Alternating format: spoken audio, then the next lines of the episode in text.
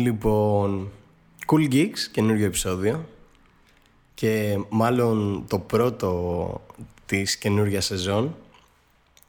Ήταν δύσκολη απόφαση για το ποιο άλμπουμ να κάνω, γιατί όλο αυτόν τον καιρό που έχω να κάνω podcast έχουν βγει πάρα πολλά άλμπουμς και πάρα πολλά άλμπουμς που σηκώνουν συζήτηση και ανάλυση και πάρα πολλά άλμπουμς που μ' άρεσαν. Και γενικά, ξέρεις, προσπάθησα λίγο να τα προγραμματίσω και να κάνω έτσι μια λίστα με το τι θέλω να σχολιάσω και να εμβαθύνω. Και ένα που ένιωσα την υποχρέωση, ας πούμε, να το κάνω, γιατί το χρόσταγα πολύ καιρό και ένιωθα και εγώ την ανάγκη ότι θέλω να το κάνω, ήταν το It's Almost Dry του Pusha T. Pusha T είναι διαχρονικά αγαπημένος μου καλλιτέχνης. Όχι ο αγαπημένος μου, αλλά είναι πάντα στις λίστες μου ή ξέρεις. Πάντα άμα με ρωτήσει κάποιος για Pusha T ή με όποιον το συζητάω, χαίρει, ας πούμε, σεβασμό από όλους. Οπότε... ναι, It's Almost Dry, το τέταρτο studio album του Pusha T, έρχεται από ένα πολύ καλό σερί, έρχεται από τον Daytona, το οποίο κατά πολλούς ήταν το top tier album του, ήταν το καλύτερο album του. Ο ίδιος ο Pusha T είχε δηλώσει ότι το It's Almost Dry θα είναι το πιο προσωπικό του album και κατά κάποιο τρόπο το βλέπω και το ακούω με την έννοια ότι ας μην γελιόμαστε πάλι για κόκα λέει και πώς τη μετέφερε και πού την έβαζε και πώς την έδαινε και μπρίξ και ξέρεις. Και it's ok. Έχω αποδεχτεί πλέον, ενώ είχα πολλές φορές, ρε παιδάκι μου, ξέρεις, την ένσταση ότι ρε Πούσα, είσαι τρομερός ράπερ, τρομερός στιχουργός. Λίγο πάμε να διευρύνουμε, ας πούμε, τις θεματολογίες σου. Δεν ξέρω αν το έκανα ακριβώς, αλλά μου άρεσε πολύ ο τρόπος που χρησιμοποίησε το drug dealing σαν εργαλείο για να εμβαθύνει και στα προσωπικά του και για παρελθοντικές σχέσεις του και λίγο για το κλιψέρα και λίγο πως το industry τον επηρέασε και λίγο, ξέρεις, τον τραυματισμό που είχε από αυτή τη ζωή και από αυτά τα σκηνικά. Οπότε ναι, μπορώ να πω ότι ήμουν πολύ ικανοποιημένος με το πόσο έσκαψε σε προσωπικό επίπεδο. Ασχέτως, ξέρεις, τη βιτρίνα που ήταν το coke dealing. Το πολύ ιδιαίτερο και για τους λίγο πιο geek εντυπωσιακό μπορώ να πω ήταν το παραγωγικό κομμάτι του άλμπουμ, το οποίο ήταν μοιρασμένο μεταξύ Pharrell και Kanye West. Και ξέρεις, την πρώτη φορά είσαι σε φάση ότι «ΟΚ, ρε φίλε, πόσο λάθος μπορεί να πάει όταν έχεις executive τον Pharrell και τον Kanye West». Και όντως δεν πήγε λάθος. Και οι δύο ήταν πάρα πολύ καλοί σε αυτό που καλέστηκαν να κάνουν.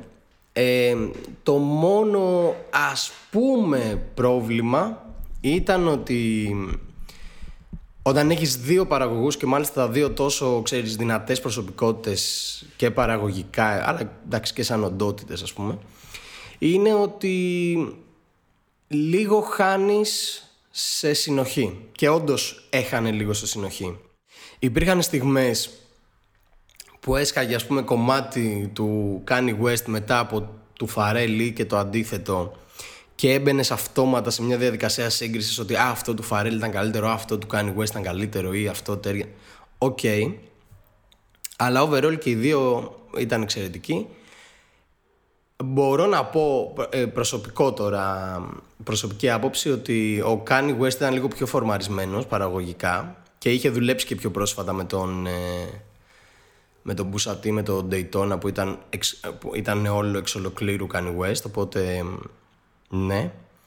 Αλλά ο Pharrell, πέρα από το ότι έχει τρομερό chemistry με τον Pusha T, εντάξει, έβγαλε πολύ προς τα έξω αυτό το λίγο πιο old school clips vibe που μας έλειπε και το εκτίμησα πάρα πολύ αυτό.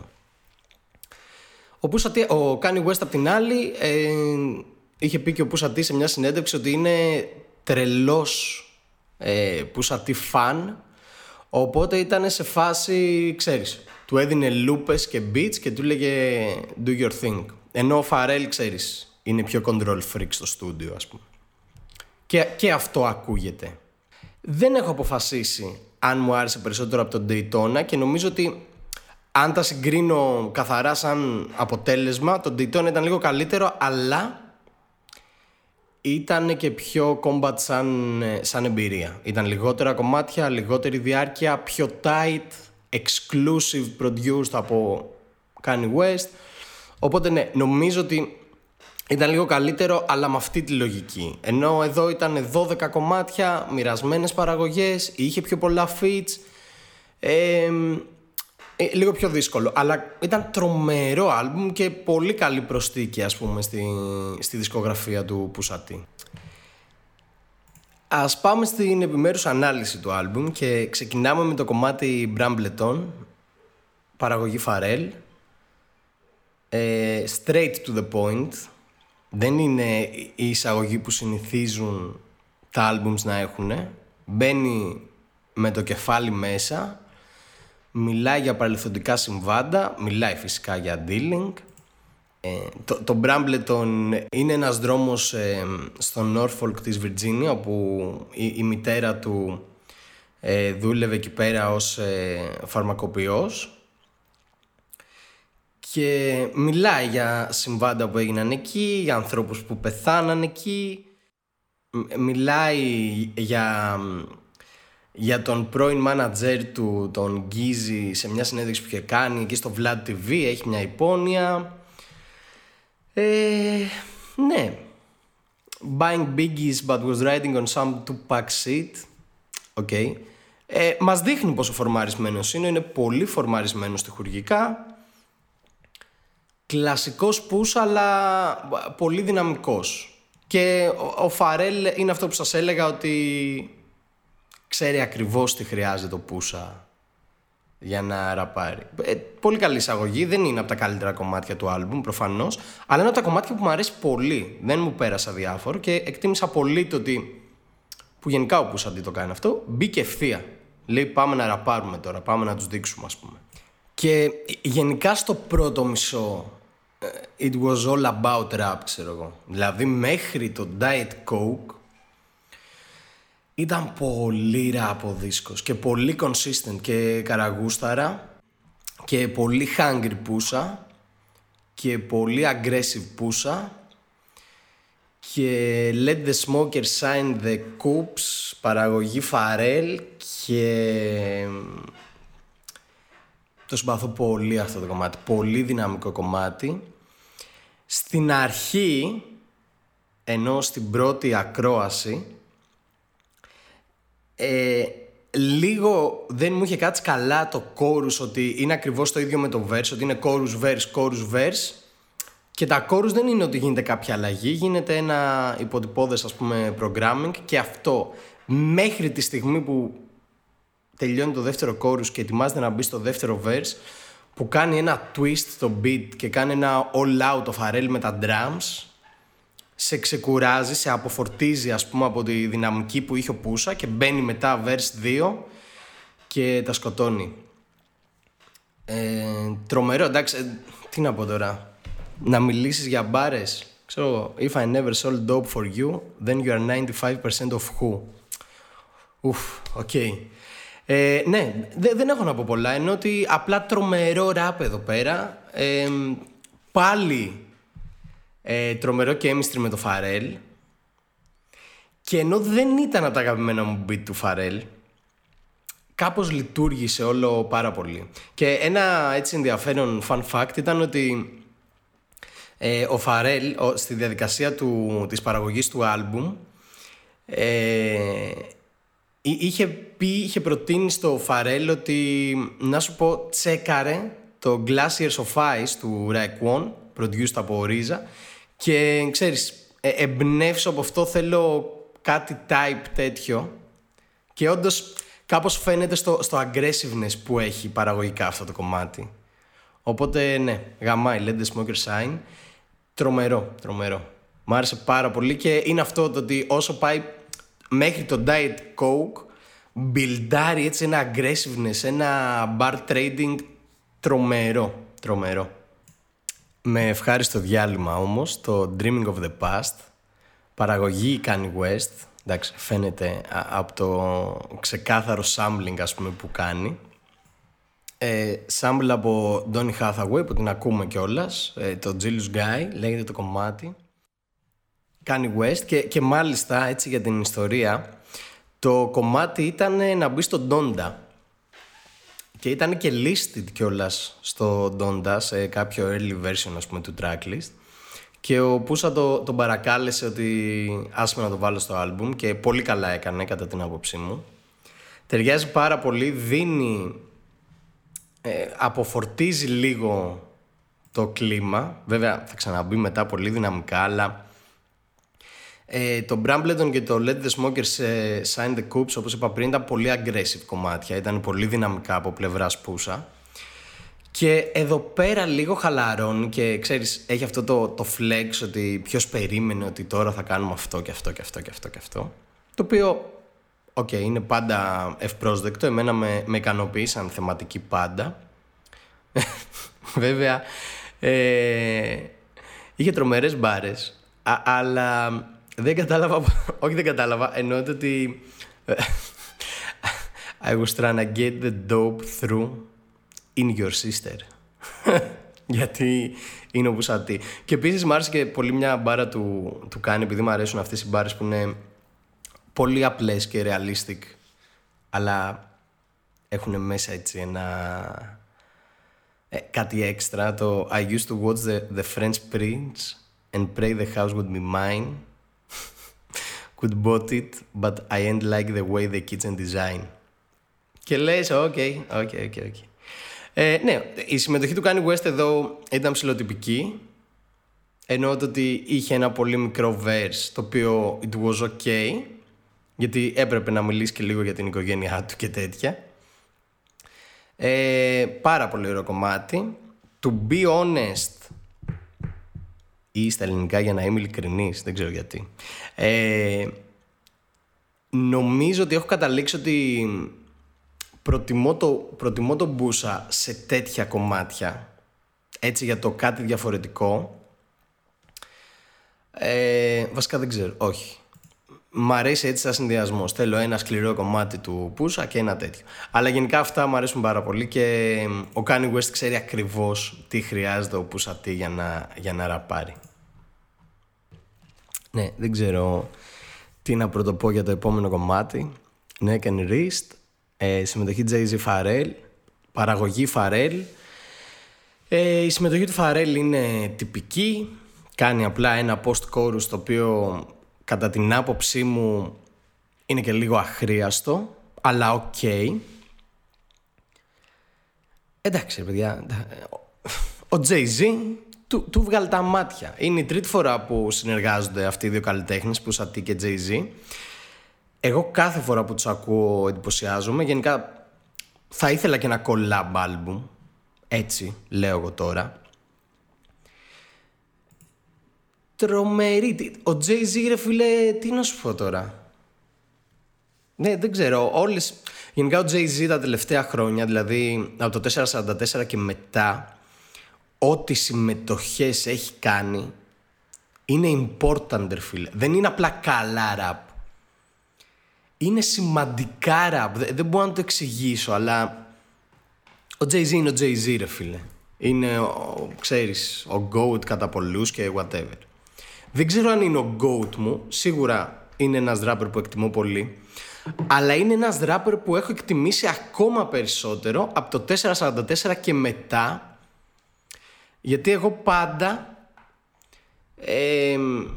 με νοιάζει και επηρεάζομαι πολύ από το πώς μεγαλώνει ένας artist. Και ο Jay-Z όσο μεγαλώνει και όσο παίρνει το validity από τη σκηνή και τον κόσμο, γίνεται όλο και καλύτερος στιχουργός και έχει να πει όλο και περισσότερα πράγματα για το.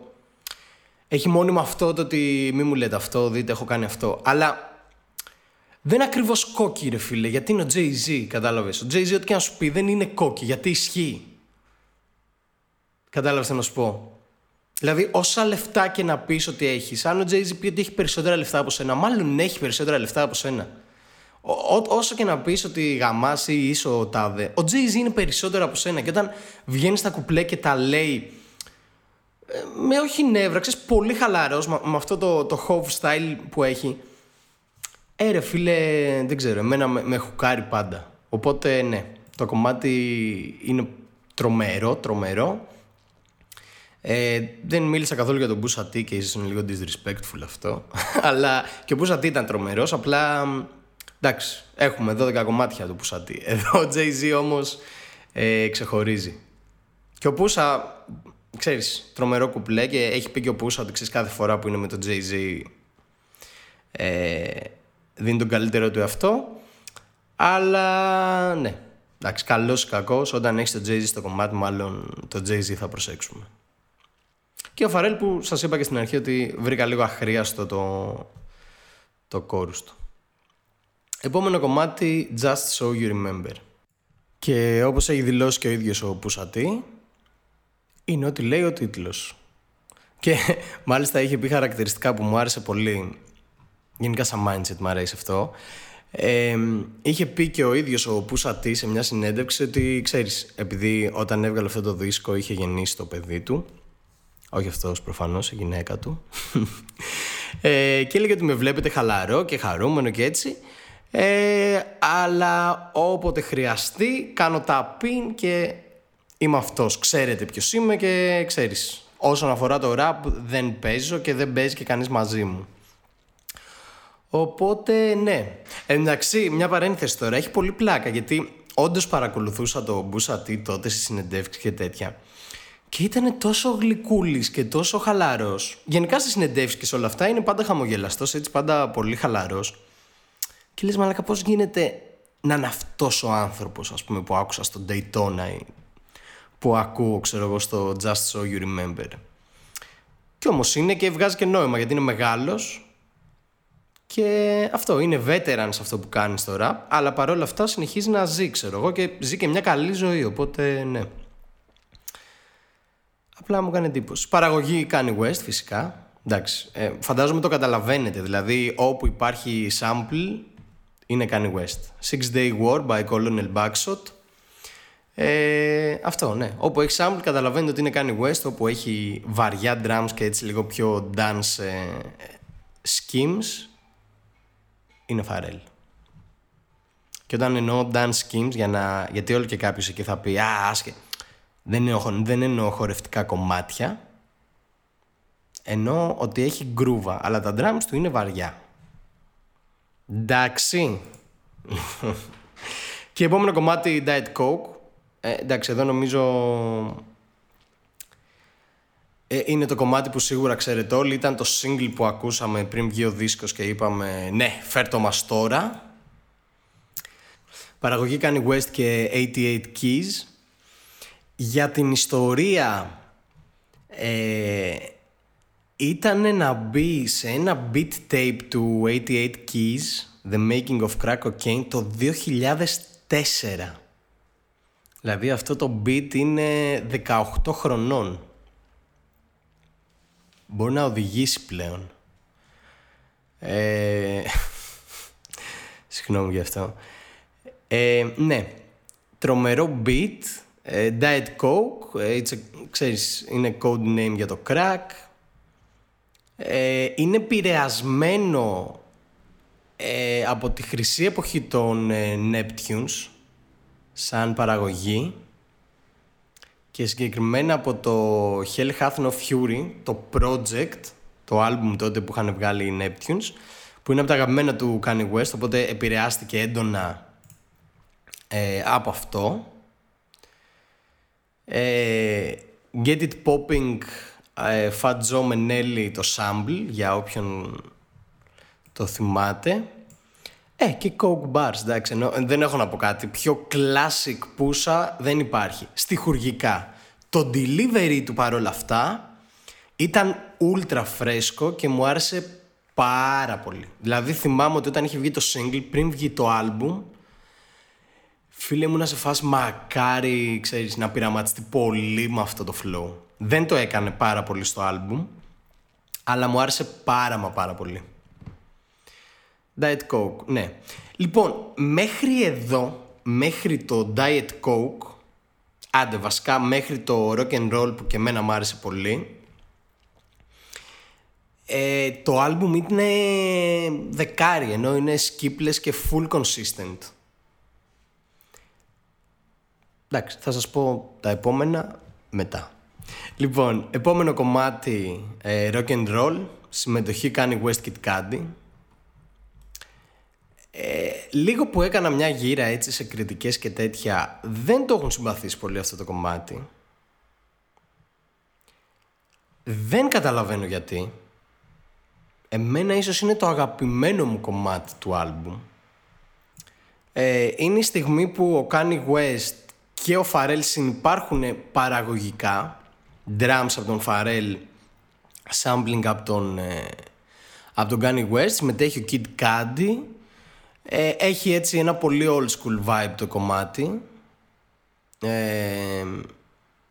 Ο Pusha T gangsta όσο πάει. Ναρκωτικά, οικογένεια, ξέρεις, χρόνος, λεφτά, όλα αυτά. Μ' άρεσε το part όλων. Ο Kid Cudi μ' άρεσε πολύ. Μου έβγαλε unpopular opinion, δεν ξέρω, μου έβγαλε κάτι punk στο ρεφρέν. Δεν ξέρω πώς μπορώ να το συγκεκριμενοποιήσω, αλλά μου έβγαλε αυτό. Beyoncé, αυτές οι high pitch φωνές που ακούς είναι Beyoncé.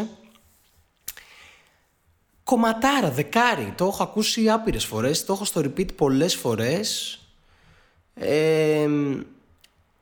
Ναι, μ' άρεσε όλο. Τι να σου πω.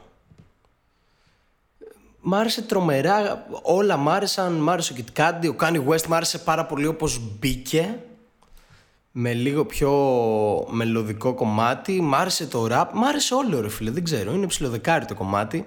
Δεν ξέρω. Έχει φάει αρκετό κράξιμο. Εγώ διαφωνώ. Και μάλιστα έτσι και για την ιστορία.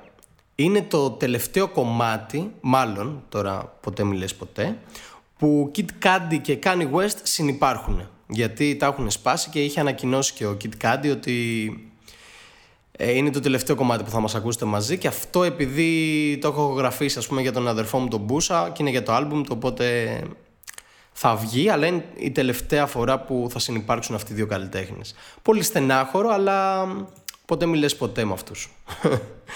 Γιατί συνέχεια τσακώνονται. Αλλά ναι, για μένα highlight το rock and roll. Και πάμε στο Call my bluff, που γενικά και μετά από πολλές φορές, μετά από πολλές ακροάσεις, δεν είναι από τα αγαπημένα μου κομμάτια και δεν με τρελαίνει, λίγο με κουράζει, αλλά έχει πάρα πολύ ενδιαφέρον και πάρα πολύ συζήτηση γύρω από αυτό το κομμάτι. Το πρώτο που θα πω είναι ότι υπάρχουν έτσι πολλές θεωρίες και συζητιόταν πολύ ότι αν είναι sneak diss στον Drake.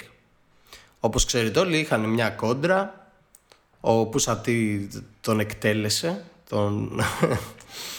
δεν τελείωσε την καριέρα του προφανώς γιατί είναι ο Drake, αλλά κατάλαβες. Το The Story of Addington ήταν εντάξει, 10 στα 10 diss. Αποκάλυψε και για το παιδί του Drake και τέτοια. Και ο Drake μετά και στο κομμάτι που είχε με τον Jack Harlow και σε κάποια leaked κομμάτια είχε πολλά sneak disses για τον Pusha T, ξεκάθαρα, ρε παιδάκι μου. Οπότε οι θεωρίες λένε ότι, και γι' αυτό το κομμάτι λέγεται Call my bluff, γιατί ήταν αυτό το ότι μη με τεστάρεις, ρε παιδάκι μου, έχω πολλά να πω για σένα, οπότε αν συνεχίσεις θα γίνει μαλακία, κάπως έτσι.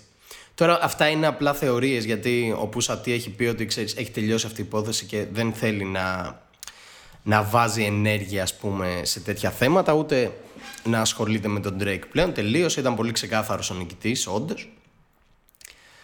Οπότε ναι. Το άλλο πολύ ενδιαφέρον που είναι fact και είναι πολύ ωραίο και σαν, εμένα μου αρέσει πάρα πολύ να μαθαίνω για το process δημιουργίας ενός κομματιού ή άλμπουμ ή whatever. Και είχε πει ο Pusha T σε μια συνέντευξη, γενικά μίλαγε για τη συνεργασία του με το Pharrell και πόσο δύσκολη ήταν σε εισαγωγικά, γιατί ήταν πολύ pressure και σαν executive λειτουργεί πολύ διαφορετικά από τον Kanye West, ας πούμε. Ότι ο Kanye West είναι σε φάση φέρε μου rap και θα κάνουμε κομματάρα. Ο Pharrell είναι λίγο έτσι πιο music oriented, οπότε ξέρεις, πιέζει πιο πολύ. Και έλεγε ο Pusha T ότι τον πρέσαρε πολύ, γιατί έλεγε συνέχεια ότι δεν είσαι εσύ αυτός, θέλω πιο πολύ χαρακτήρα, θέλω πιο πολύ χαρακτήρα. Και λέει ότι σαν άσκηση τον έβαζε να βλέπει κάθε μέρα το The Joker. Και του λέγει αυτό είσαι. Είσαι ένας τύπος που βλέπει πράγματα και γελάει με πράγματα που δεν θα έπρεπε ή που δεν τον ενδιαφέρουνε. Αλλά ξέρεις, έχεις dark tendencies μέσα σου, έχεις, δεν ξέρω την ελληνική λέξη τέλος πάντων, αλλά έχεις σκοτεινές προθέσεις. Οπότε του λέγει αυτό, ξέρω εγώ, ότι γίνε αυτό, γίνε ο Joker, ρε παιδάκι μου, σαν character. Γι' αυτό και στο Call my bluff έχει αυτό το delivery, το λίγο πιο creepy, το λίγο πιο horror aesthetic, ας πούμε. Και μάλιστα είχε πει και ο Pusha T ότι όσο ήμουνα με το Pharrell στο στούντιο αισθανόμουν σαν R&B τραγουδιστής, ξέρω εγώ, γιατί έκανα συνέχεια takes, συνέχεια με διαφορετικές φωνές, ενώ ο Pusha T, ξέρεις, μπαίνει στο booth, φτύνει ένα verse, είναι δεκάρι, βγαίνει από το booth, τέλος. Με τον Pharrell ήταν τελείως διαφορετική διαδικασία, γιατί τον πρέσαρε και του λέγε συνέχεια ότι δοκίμασε αυτό, κάντο έτσι, πες το έτσι, γίνε αυτό και... Πολύ ενδιαφέρον. Και πολύ artistic κατά την άποψή μου, το ότι σκέψου ρε φίλε τώρα να έρθει ο executive σου και να σου βάζει ασκήσεις για το πώς να μπεις σε ένα χαρακτήρα, ότι βλέπε κάθε μέρα αυτή την ταινία, ξέρω. Πολύ ιδιαίτερο. Παρ' όλα αυτά το κομμάτι δεν είναι από τα αγαπημένα μου και μπορεί να φταίει και όλο αυτό το process που είπαμε, δεν ξέρω τώρα, εικάζω, αλλά μπορεί να μην ένιωθε πολύ ο εαυτός του ο Pusha T σε όλο αυτό, αν και τα κουπλέ του είναι on point και είναι τρομερά. Αλλά ναι, τρομερός. Και μου άρεσε και μια μπάρα που είχε που έλεγε ότι κάποιες φορές εύχομαι το fanbase μου να ήταν σαν του J. Cole, αλλά τα dope boys περιμένουν να δουν τον άντρα που ξέρουν από μένα, ξέρεις. Ναι, ενδιαφέρον κομμάτι, ενδιαφέρον ιστορία, αλλά overall θα μπορούσα να ακούσω το άλμπουμ και χωρίς αυτό.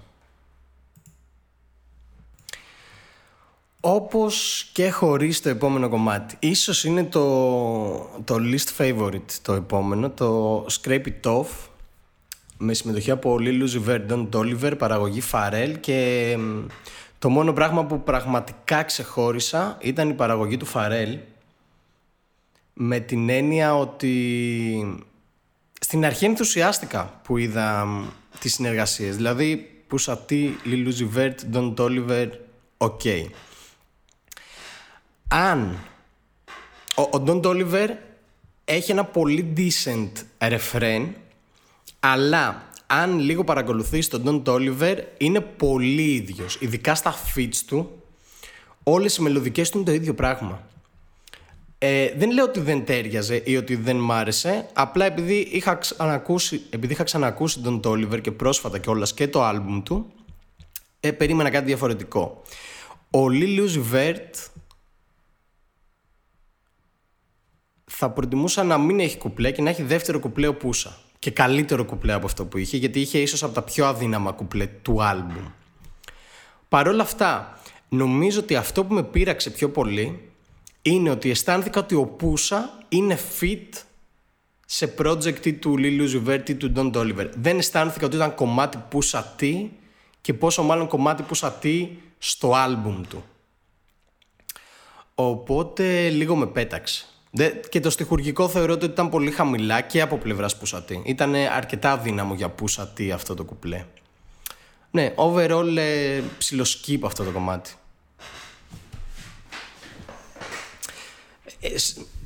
Δεν είμαι, ρε παιδάκι μου, κακός ή αντιπαθώ τον Lil Uzi Vert, όλη μια χαρά, γαμό, αλλά σαν χημεία δεν μου τέριαξε. Και σας λέω ότι κατέληξα σε αυτό, το ότι ή αισθάνθηκα ότι ο Pusha T ήταν fit σε κομμάτι αυτών των δύο, Ή ότι βγάλει το κουπλέ του Lil Uzi Vert και βάλε με ένα δεύτερο κουπλέ Pusha T πολύ πιο δυνατό. Αυτό. Το επόμενο κομμάτι είναι μια ιδιαίτερη περίπτωση, Hear Me Clearly, με συμμετοχή από Nigo. Και λέω ιδιαίτερη περίπτωση γιατί το κομμάτι αυτό είναι μέρος και του άλμπουμ του Nigo. Είναι produced όμως από το Kanye West και τους φίλους του, το Books Da Beast και τον Lucas Stars, και τον Thamind. Οπότε για όποιον ρωτάει τι κάνει ο Nigo, είναι απλά executive, ρε παιδάκι μου, και αυτός ουσιαστικά κυκλοφορεί το δίσκο. Οπότε αυτό το κομμάτι δημιουργήθηκε για το project του Nigo, αλλά μπήκε και στο άλμπουμ. Μια ενδιαφέρον ιστορία εδώ πέρα, πάλι με τον Pharrell, ο οποίος, όσο διαβάζω, είναι πολύ tryharder και μου αρέσει αυτό.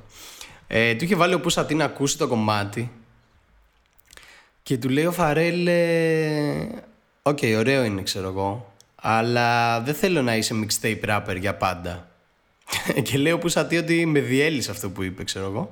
Οπότε γυρίσανε μαζί στο Μαϊάμι και ξεκίνησε να του κάνει produce για αυτόν τον δίσκο ο Pharrell, γιατί είναι τόσο σκληρός μαδαφάκα. Και επίσης κάπου είχε αναφερθεί ότι ήταν να συμμετέχει ο Νας σε αυτό το κομμάτι και θα γάμαγε. Θα έχει πάρα πολύ ενδιαφέρον. Επίσης, έτσι τώρα ενώνω dots στο κεφάλι μου, σχεδόν όλο το άλμπουμ του Pusha T, το It's Almost Dry, παρουσιάστηκε σε showrooms και after parties της Kenzo. Για όποιον δεν ξέρει, Kenzo είναι μια πολύ γνωστή εταιρεία fashion, όπου είναι executive art director, παιδάκι μου, ο Nigo. Οπότε όλα ενώνονται, κατάλαβες. Το κομμάτι μ' άρεσε πάρα πολύ. Στην αρχή, αν δεν διάβαζα τους συντελεστές, θα ήμουν πολύ σίγουρος ότι είναι Pharrell το beat, αλλά είναι Kanye West. Και το αναφέρω γιατί μου κάνει εντύπωση και φαίνεται μάλλον πόσο ο ένας έχει επηρεάσει τον άλλον στη δημιουργία αυτού του δίσκου. Και κάθε φορά που το σκέφτομαι είναι εντυπωσιακό το ότι δύο από τους σπουδαιότερους παραγωγούς, ας πούμε, που έχουν υπάρξει, κάνανε back to back κομμάτια για τον Pusha T, προσπαθώντας να βγάλουν τον καλύτερό του εαυτό, το οποίο λέει πολλά, ρε παιδάκι μου, για τον Pusha T και το respect που έχει σε αυτή τη σκηνή. Οπότε ναι, you know. Και ένα ευχάριστο διάλειμμα λίγο πριν το κλείσιμο με το κομμάτι Open Air, που είναι από τις αγαπημένες μου παραγωγές του δίσκου. Είναι Pharrell. Τρομερή παραγωγή. Μ' αρέσει πραγματικά πάρα πολύ. Ο Pusha T παραδόξως μιλάει για κάτι πάρα πολύ καινούριο. Μιλάει για το πώς πουλάγε η κοκαίνη και πέφτω από τα σύννεφα. Εντάξει, προφανώς είναι κλασικός Pusha T, αλλά είναι λίγο meme σε αυτό το κομμάτι, γιατί είναι αυτό το ότι μεταφέρω με αεροπλάνο, με boat, με τα πάντα, ξέρω εγώ. Και λες, okay, μαλάκα, πόσους τρόπους θα βρει αυτός ο άνθρωπος να μιλήσει για το coke dealing. Αλήθεια δεν ξέρω. Αλλά είναι εντυπωσιακό το πως ο Pusha T σε όλη του την καριέρα μιλάει για ένα πράγμα και ακόμα γαμάει. Δεν ξέρω πώς γίνεται. Δηλαδή, υπό φυσιολογικές συνθήκες και με οποιονδήποτε άλλο ράπερ θα εκνευριζόμουν και δεν θα τον άκουγα. Ο Pusha T καταφέρνει να μιλάει για κάτι τόσο βαρετό. Όχι τόσο βαρετό, για κάτι τόσο χιλιοϋπωμένο, και παρόλα αυτά πάντα να το κάνει να ακούγεται φρέσκο. Και επίσης είναι και η πρώτη στιγμή που ο Pharrell, ξέρεις, απλά παραδόθηκε στον ήχο του Pusha T και λέει, ξέρεις τι, ράπαρε. Δεν ήταν πολύ Pharrell, και ήταν αυτό, το είχε πει και ο Pusha T, ότι απλά παίζει ο Pharrell να άκουγε τα beats του Kanye West με τον Pusha T και πόσο φαν έχουν αυτοί οι τύποι που απλά, ξέρεις, lay down samples και raps και τέτοια. Θα κάνω κι εγώ ένα τέτοιο. Και έκανα αυτό, ξέρω εγώ. Και όντως δεν θυμίζει πολύ Φαρέλ, αλλά είναι τρομερό beat. Μ' αρέσει πάρα πολύ. Και είχε πει και ο Φαρέλ ότι ξέρω εγώ, μου έχει λείψει να κάνω τέτοιο πράγμα. Να κάνω τέτοια μουσική, ξέρω εγώ. Απλά να έχει φαν. Και είναι πολύ ωραίο κομμάτι. Ενώ δεν λέει κάτι, ρε παιδάκι μου. Οκ, δεν είναι από τα καλύτερα verse του Πούσα, αλλά είναι πολύ χαλαρό για τα δεδομένα πάντα του συγκεκριμένου καλλιτέχνη. Και μ' αρέσει πάρα πολύ και μ' αρέσει πάρα πολύ η παραγωγή. Και το άλμπουμ κλείνει με ένα από τα καλύτερα κομμάτια του άλμπουμ, το αγαπημένο κομμάτι του Pusha T από το άλμπουμ, μία από τις καλύτερες παραγωγές του άλμπουμ, produced κάνει Kanye West και Labyrinth. Ο Labyrinth κάνει και το refrain, έχει έτσι ένα gospel vibe όλο το κομμάτι. Pusha T στα καλύτερά του, ο Malice, ή γνωστός και ως No Malice, στα καλύτερά του. Οι Clipse, για όποιον δεν γνωρίζει, είναι δύο αδέρφια, ο Pusha T και ο No Malice, πλέον Malice. Δεκάρι κομμάτι, μ' άρεσε όλο, μ' άρεσαν τα verse. Ο Malice ίσως ήταν λίγο καλύτερος από τον Pusha T, ήταν πολύ hungry και ναι, γάμισε. Ναι, δεν ξέρω τι να πω. Ο Malice εδώ πέρα, ο No Malice εδώ πέρα, είπε στον Pusha T ότι θέλω να με αναφέρει σαν Malice, γιατί έχει κάνει έτσι μια στροφή στη θρησκεία, στο χριστιανισμό, οπότε περιστρέφεται πολύ γύρω από εκεί, οπότε έβγαλε τον No Malice και είχε αναφέρει κιόλας ότι ουσιαστικά θα είναι on-off vibe, ρε παιδάκι μου, ότι όταν θέλει να ραπάρει πιο aggressive θα έχει αυτό το όνομα, όταν θέλει να ραπάρει πιο έτσι θα έχει, οπότε θα είναι κάπως έτσι. Ναι, τρομερό κομμάτι, δεν έχω να πω κάτι. Και οι δύο στα καλύτερά τους, μιλάνε για την επιτυχία τους, μιλάνε για τη σχέση τους, ξέρεις, την εμπειρία τους από όλο τους το ταξίδι μουσικά. Αναφορές σε παλιά κομμάτια, όπως το grinding, όπως το snitching, όπως πολλά. Το τέλειο κλείσιμο για ένα πάρα πολύ ωραίο άλμπουμ. Και αν πρέπει κάπως να βγάλω ένα πόρισμα για αυτό το άλμπουμ, είναι ότι είναι τρομερό. Έχει πολύ λίγες στιγμές αδιάφορες. Δηλαδή το Scrape It Off και το Call my bluff, ίσως λίγο, που και το Call my bluff, ρε παιδάκι μου, μόλις το έχω συζητήσει, είναι κομματάρα και εμένα μ' αρέσει, απλά το θεωρώ, δεν έχει αυτό το κάτι ξεχωριστό, ας πούμε. Μέχρι το Rock and roll πάει τρένο, το Open air λίγο πιο χαλαρό. Ναι, λοιπόν, overall, το είχα πει και πιο πριν νομίζω, αλλά αν πρέπει να κρατήσουμε κάτι από αυτό το δίσκο, είναι ότι δύο από τους σπουδαιότερους παραγωγούς της γενιάς μας πάνε back to back, προσπαθώντας να ικανοποιήσουν και να βγάλουν τον καλύτερο εαυτό του Pusha T. Και αυτό από μόνο του είναι σπουδαίο. Ο Pusha T είναι ένας από τους ξέρεις, αδιαμφισβήτητα top rappers, παρόλο που οι θεματικές του είναι λίγο μονοδιάστατες.